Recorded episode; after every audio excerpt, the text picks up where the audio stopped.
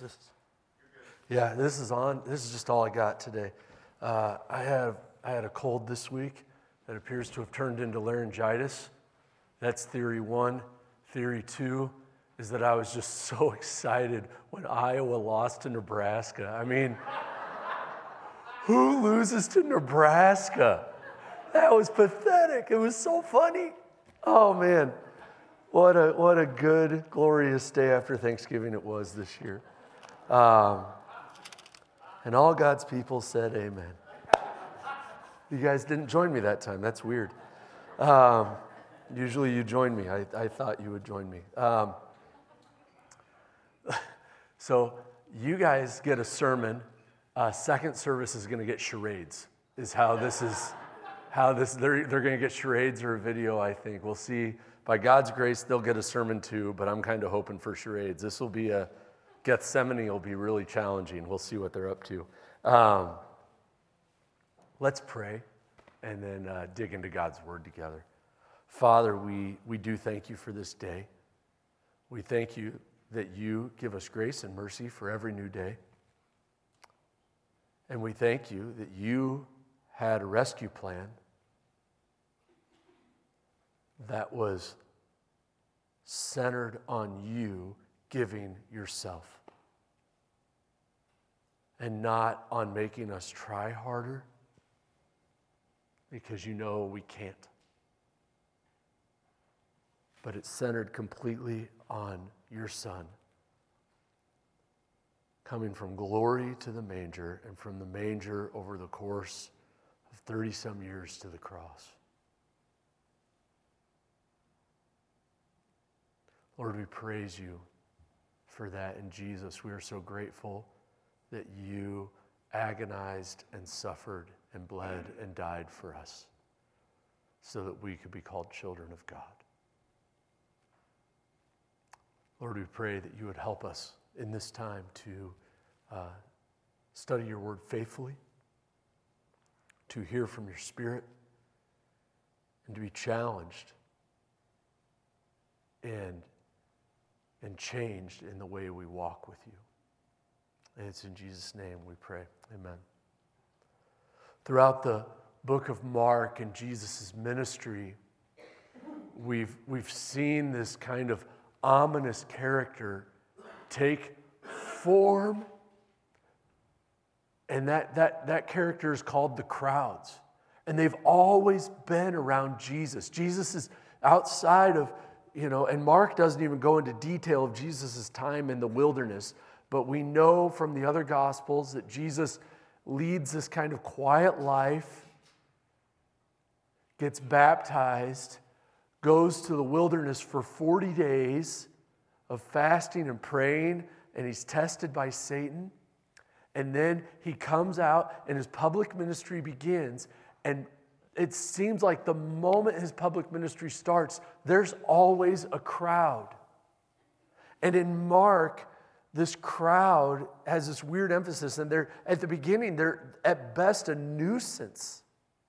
They, they seem to be almost contrary to the mission of Christ. They're trying to make him king too early.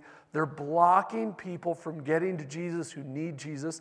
They're prohibiting Jesus and his disciples from eating they're crowding out everyone who, who's there for the right reasons. They're, they're these spectators that seem to be greedy. And then, partway through the ministry, we see Jesus has compassion on them because they're sheep without a shepherd. And, the, and a change begins to occur where the people are coming to Jesus not to watch a fancy miracle, but to hear life giving teaching. And they, they go from being an obstruction to the ministry of Jesus, to being the object of the ministry of Jesus. And the crowd almost, we, it, it, it looks as though like the crowd is being sanctified throughout the book of Mark to the point where they are pulling branches off of trees, throwing their own cloaks before Jesus, and proclaiming, Hosanna, Hosanna in the highest to Jesus who's coming in to, to Jerusalem and they're proclaiming who he is.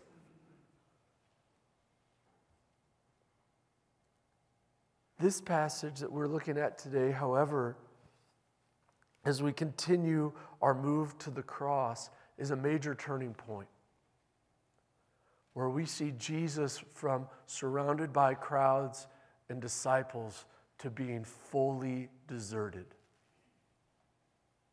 and alone with his enemies.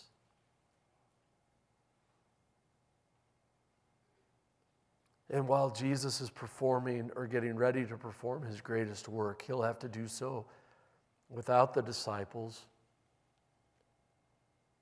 without them to offer support, without them to offer friendship and company, to help in the task. He'll have to do it without the crowd he has shepherded as they will be chanting, Crucify, in less than 24 hours from what this text details.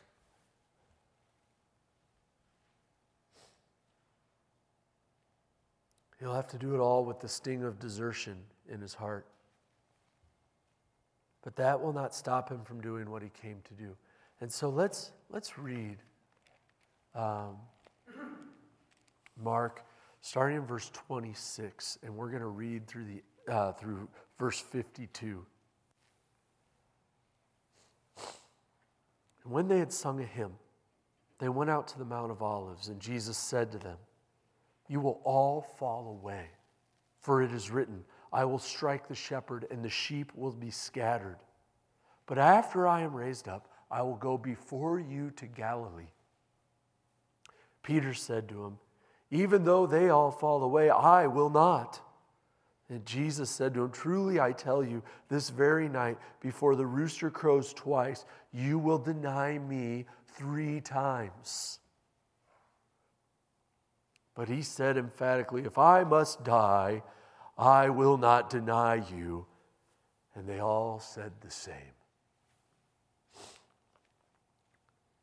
And they went to a place that is called Gethsemane. And he said to his disciples, Sit here while I pray. And he took with him Peter and James and John and began to be greatly distressed and troubled.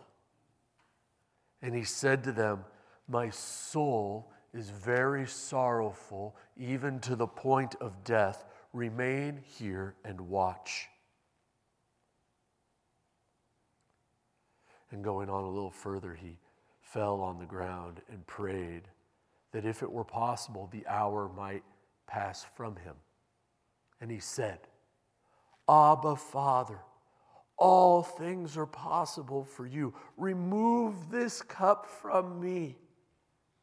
Yet not what I will, but what you will. And he came and found them sleeping and said to Peter, Simon, are you asleep? Could you not watch one hour? Watch and pray that you might not enter into temptation. The spirit indeed is willing, but the flesh is weak. And again, he went away and prayed, saying the same words. And again, he came and found them sleeping, for their eyes were very heavy. And they did not know what to answer him. And he came a third time and said to them, Are you still sleeping and taking your rest? It is enough. The hour has come. The Son of Man is betrayed into the hands of sinners. Rise, let us be going. My betrayer is at hand.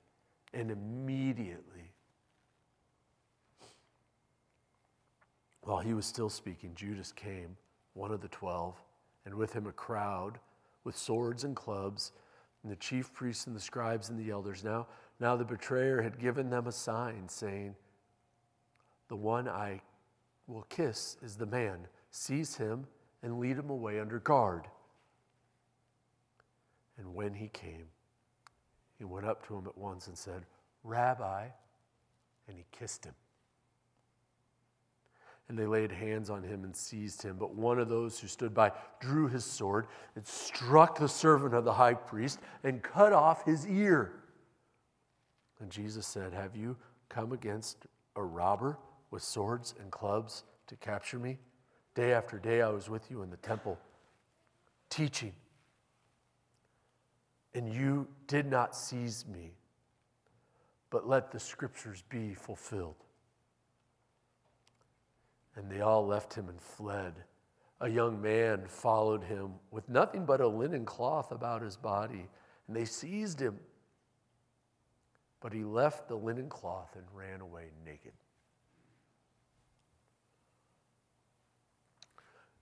Jesus is intentionally walking towards his saving work on the gruesome cross, even as he will have to do so alone without his disciples.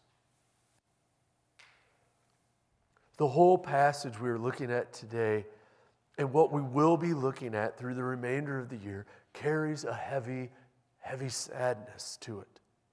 Today, in particular, the sadness comes as a surprise for the reader as they seem to be at this great relational high point just right before this, celebrating the Passover, hearing about the new covenant. Yes, hearing about a betrayer, but the new covenant overshadowing the betrayer.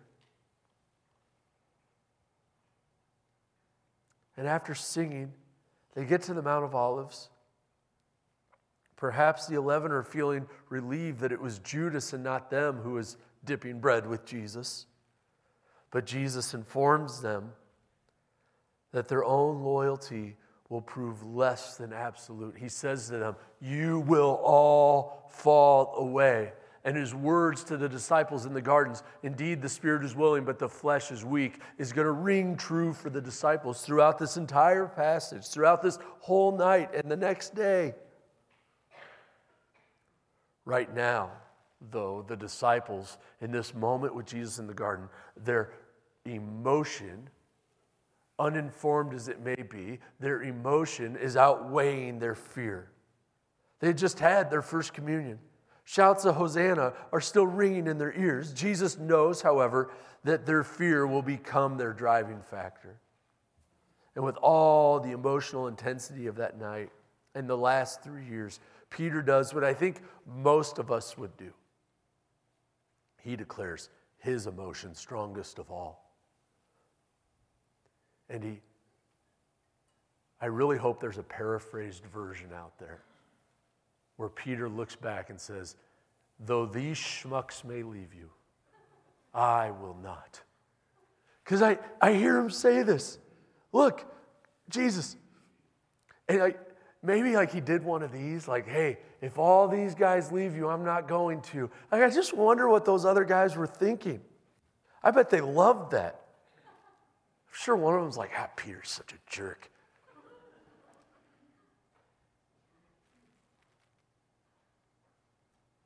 But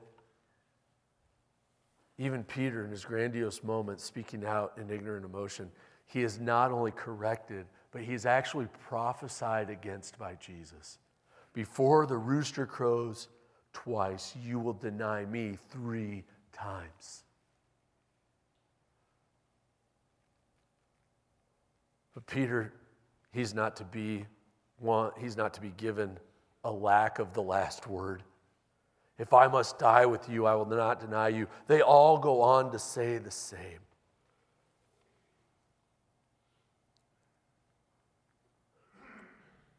But Jesus knows exactly what's going to happen. It's bound in Scripture that the shepherd will be struck and the sheep will be scattered.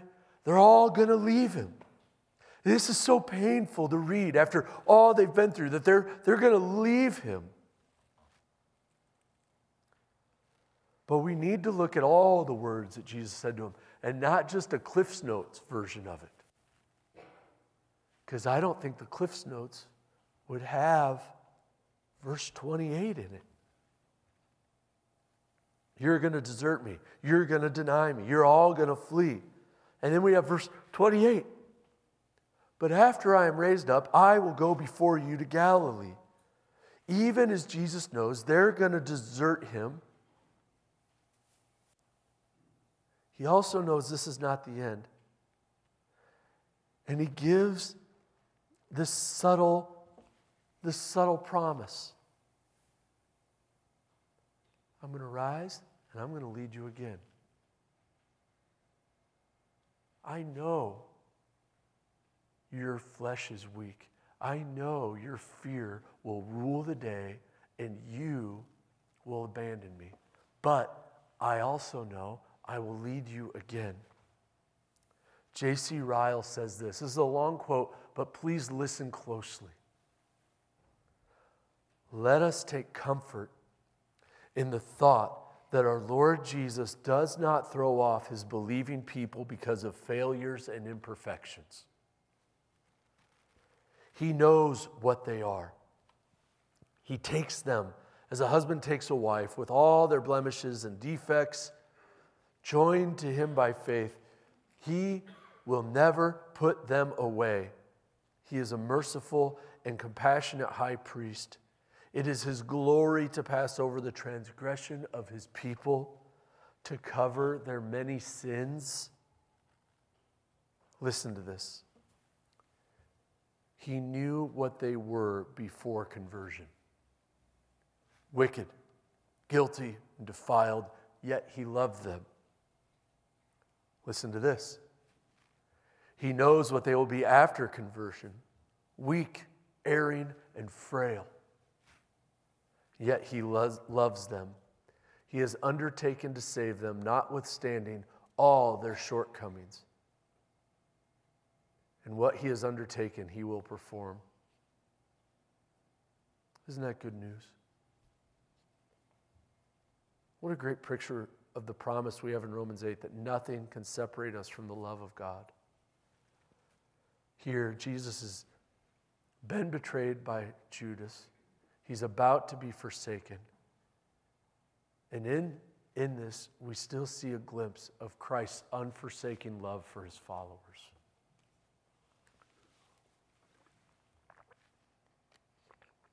So he walks towards this gruesome cross, alone without his disciples, but with the Father's will. Sometimes, even when things have been going well, we can see significant parts of our lives that are about to unravel. Or maybe we're in the midst of things unraveling right now.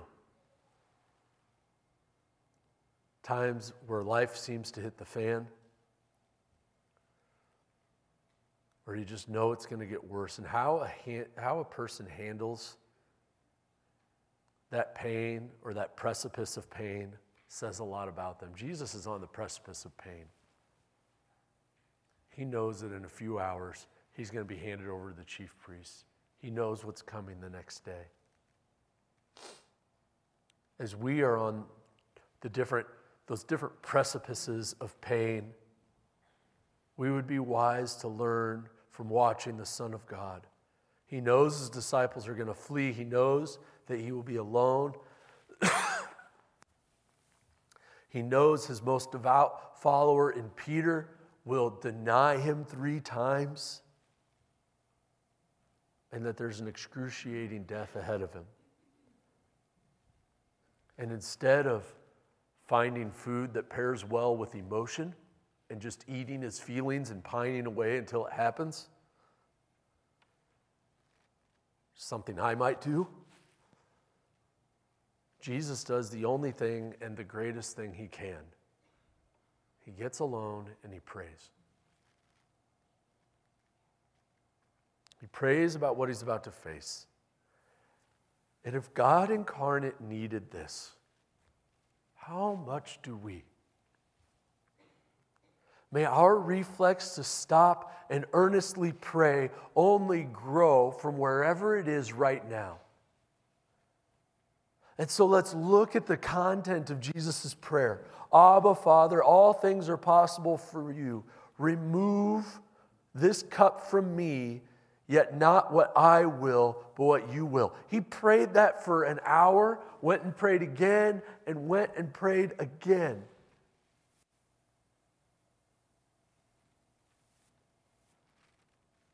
His prayer is a demonstration of submission to God, of trust in God. And here we see Jesus submitting verbally through prayer to God. But he starts by leaning into his relationship. Abba, Father. This is not a manipulative plea or appeal to God to get some sort of special treatment. He's not, Jesus isn't in the garden going, I mean, I am your favorite son.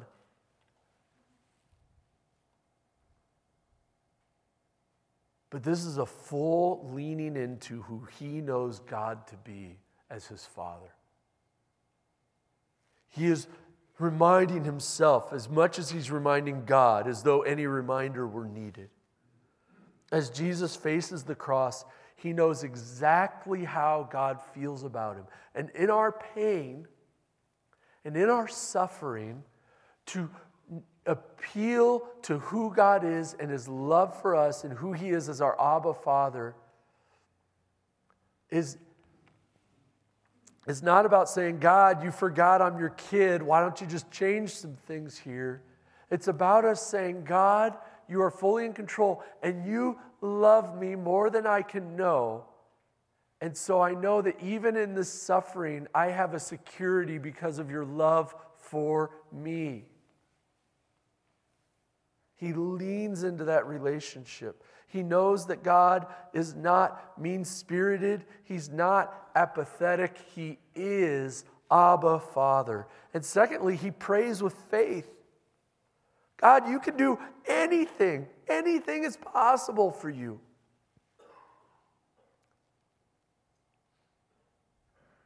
He prays with faith that his suffering would be averted, that the hour might pass from him.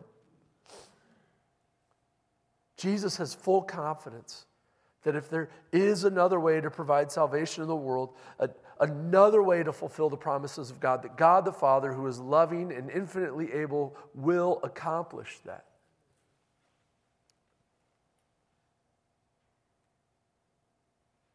Here we see this, the, the deity and humanity of Christ as he knows the significance of the next 24 hours and the, the physical and spiritual, spiritual anguish they will bring him.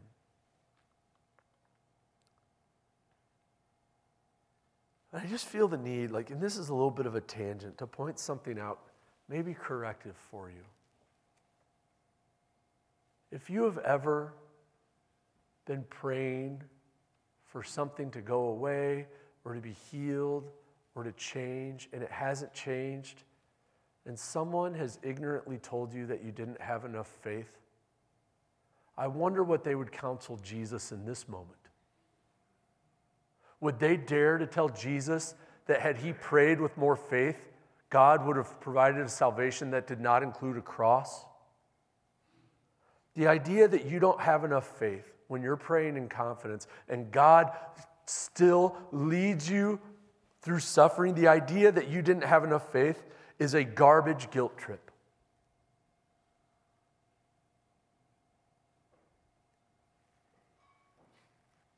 And if somebody's counseling you that if you had had enough faith, would you kindly direct them to Gethsemane and ask them to consider their counsel for Jesus in this moment? That kind of counsel, as you can tell, gets me a little upset. So he leans into his relationship with his father. He prays with faith. And he emphasizes the will of God above all else. The emphasizing of the will of God, God, your will be done and not mine, is not a backdoor excuse for when miracles don't happen. It is an honest, true submission to God.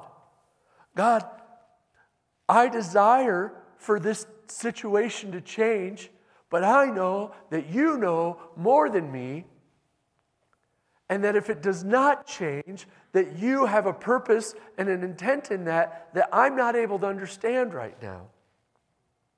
And so he, he gives himself to the trust of God the Father, to honoring God the Father, to submitting to God the Father.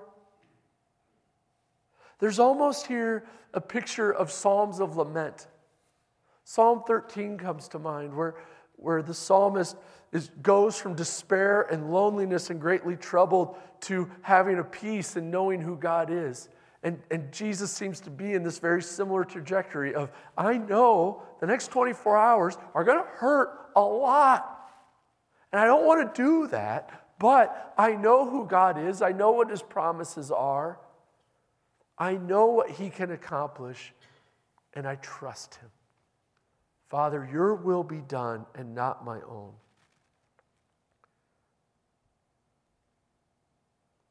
It's interesting, the disciples have said, We will never leave you, Jesus. And yet they already have. As they can't even stay awake to watch, they can't stay awake to watch and pray.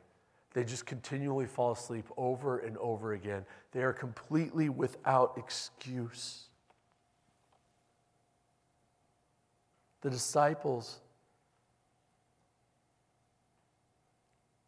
Their voiced commitment has already been externally tested and they have failed. But the Father is not. Jesus was physically alone. Those closest to him were sleeping while he is in complete agony.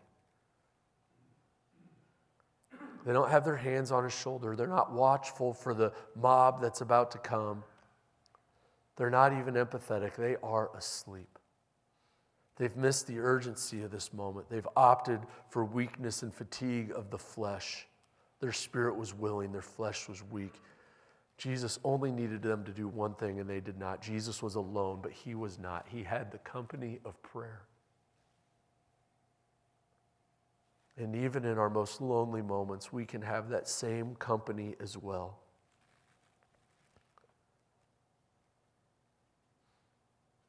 Let us not opt to gratify even the non sinful desires of the flesh, instead, to press on to what the Lord has for us in the moment, to continually seek Him.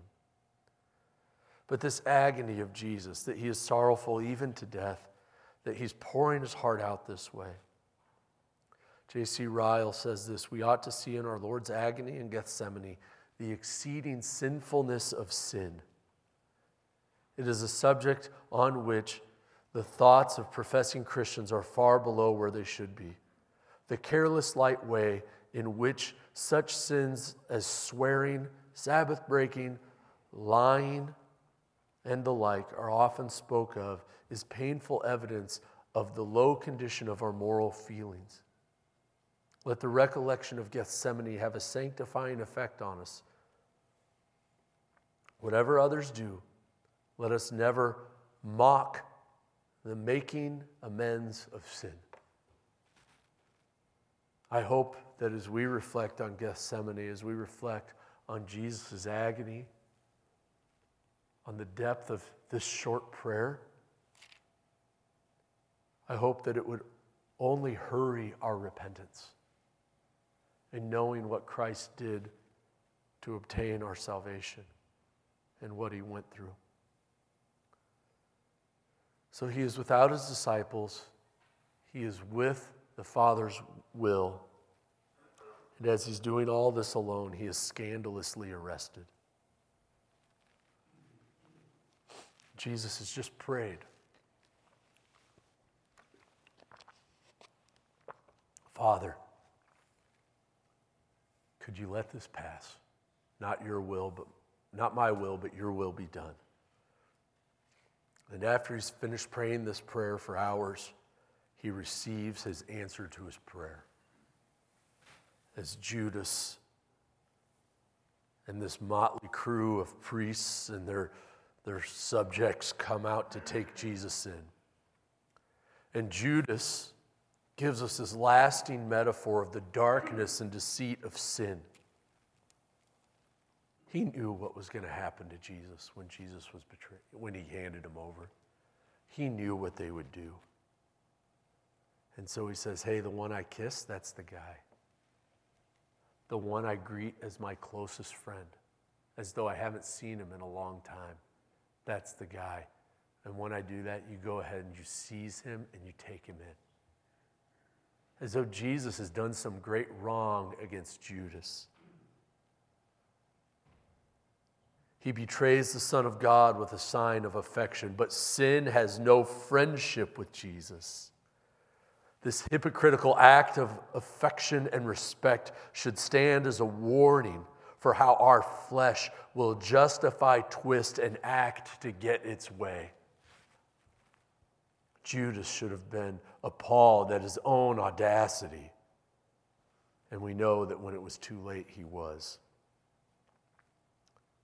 But instead, he went, led the crowd, and got his paycheck. And he sees Jesus. He says, Rabbi. And he kisses him and hands him over. Peter sees the evil in this no doubt recognizes Judas Iscariot. Before we get to there, we have to look at this unnecessary mob because what follows Judas's kiss is a whole lot of unnecessary. We have an unnecessary mob. They come out with clubs, with swords. And Jesus even says to them, Have you, have you come against me as a, as a robber? Swords and clubs. Like, look, every day I was out in the open. You could have grabbed me anytime you wanted. Let the scriptures be fulfilled. So we have this unnecessary mob. Jesus was not violent, he was fully available. What's more, Jesus would have walked himself to the cross if need be. The, unnecess- the unnecessity of this mob only points to their intention and their evil. So Peter sees this evil and he, recognize, he, he responds with unnecessary violence.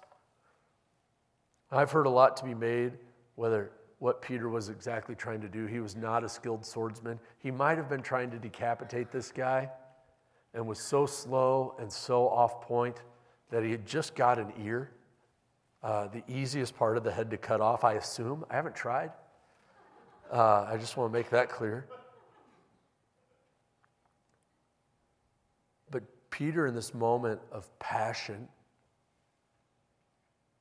he forgets two things. First, Jesus is not concerned with bringing an earthly kingdom in earthly ways of force and violence. Jesus is concerned with bringing a heavenly kingdom by heavenly means. Secondly, and this, is a, this may be a stretch for some, but maybe, just maybe, the guy who walked on water, the guy who cast a legion of demons out, the guy who demons just like fell in fear before, the guy who called Lazarus out of the tomb, the guy who said, Peace be still, and a storm stopped and a giant lake subsided to glass. Maybe just maybe that guy doesn't need my dagger. Maybe my physical strength does nothing for him.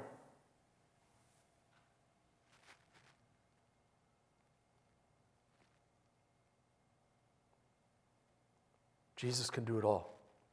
He doesn't want Peter's sword, he wants Peter's heart and obedience. And here, Peter's willingness to fight for Jesus, his flesh takes over and he does it the wrong way.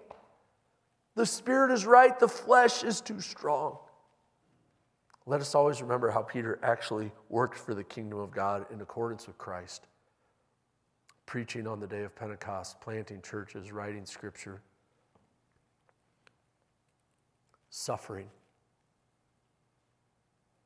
His great example of gospel work his repentance, even as an apostle when he did wrong things.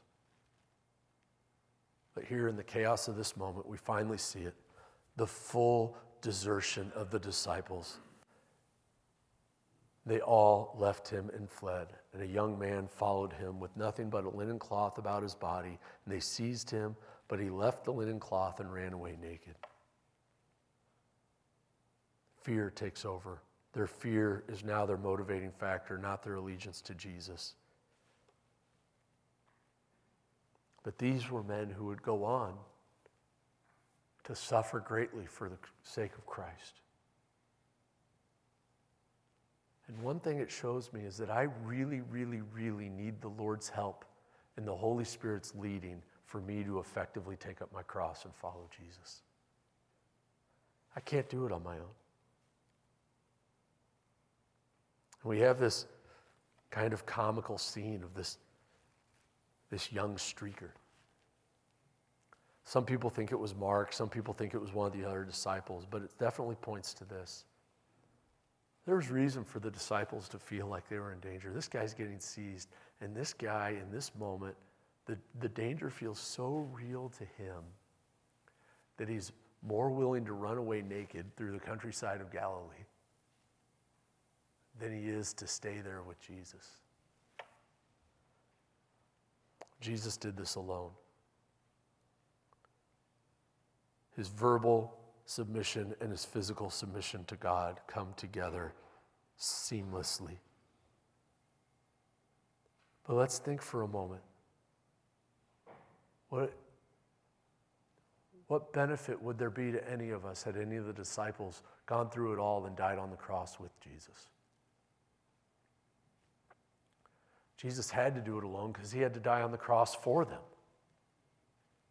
Jesus did it alone because pick your favorite disciple. Him dying on the cross for you does zero good for you. Only Jesus could do this work. Andrew, James, and John on the cross does nothing for us. Jesus was deserted. Jesus went where none of them could go. He went where we cannot go. But he also went where and through what they and we absolutely needed him to do. He suffered and died. We're going to look at this over the next three weeks this trial and the crucifixion and the death of Jesus. Because we needed this so badly. He is such a good Savior. Let's pray. Father, we, we do ask for your help. We ask for your, uh, your forgiveness where there are so many times that our flesh overtakes our spirit. And we don't think our pride is a big deal. We don't think our greed is a big deal. We don't think our deceit is a big deal, but Lord, it's a really big deal to you. And so, Lord, help us to walk with you righteously and in holiness.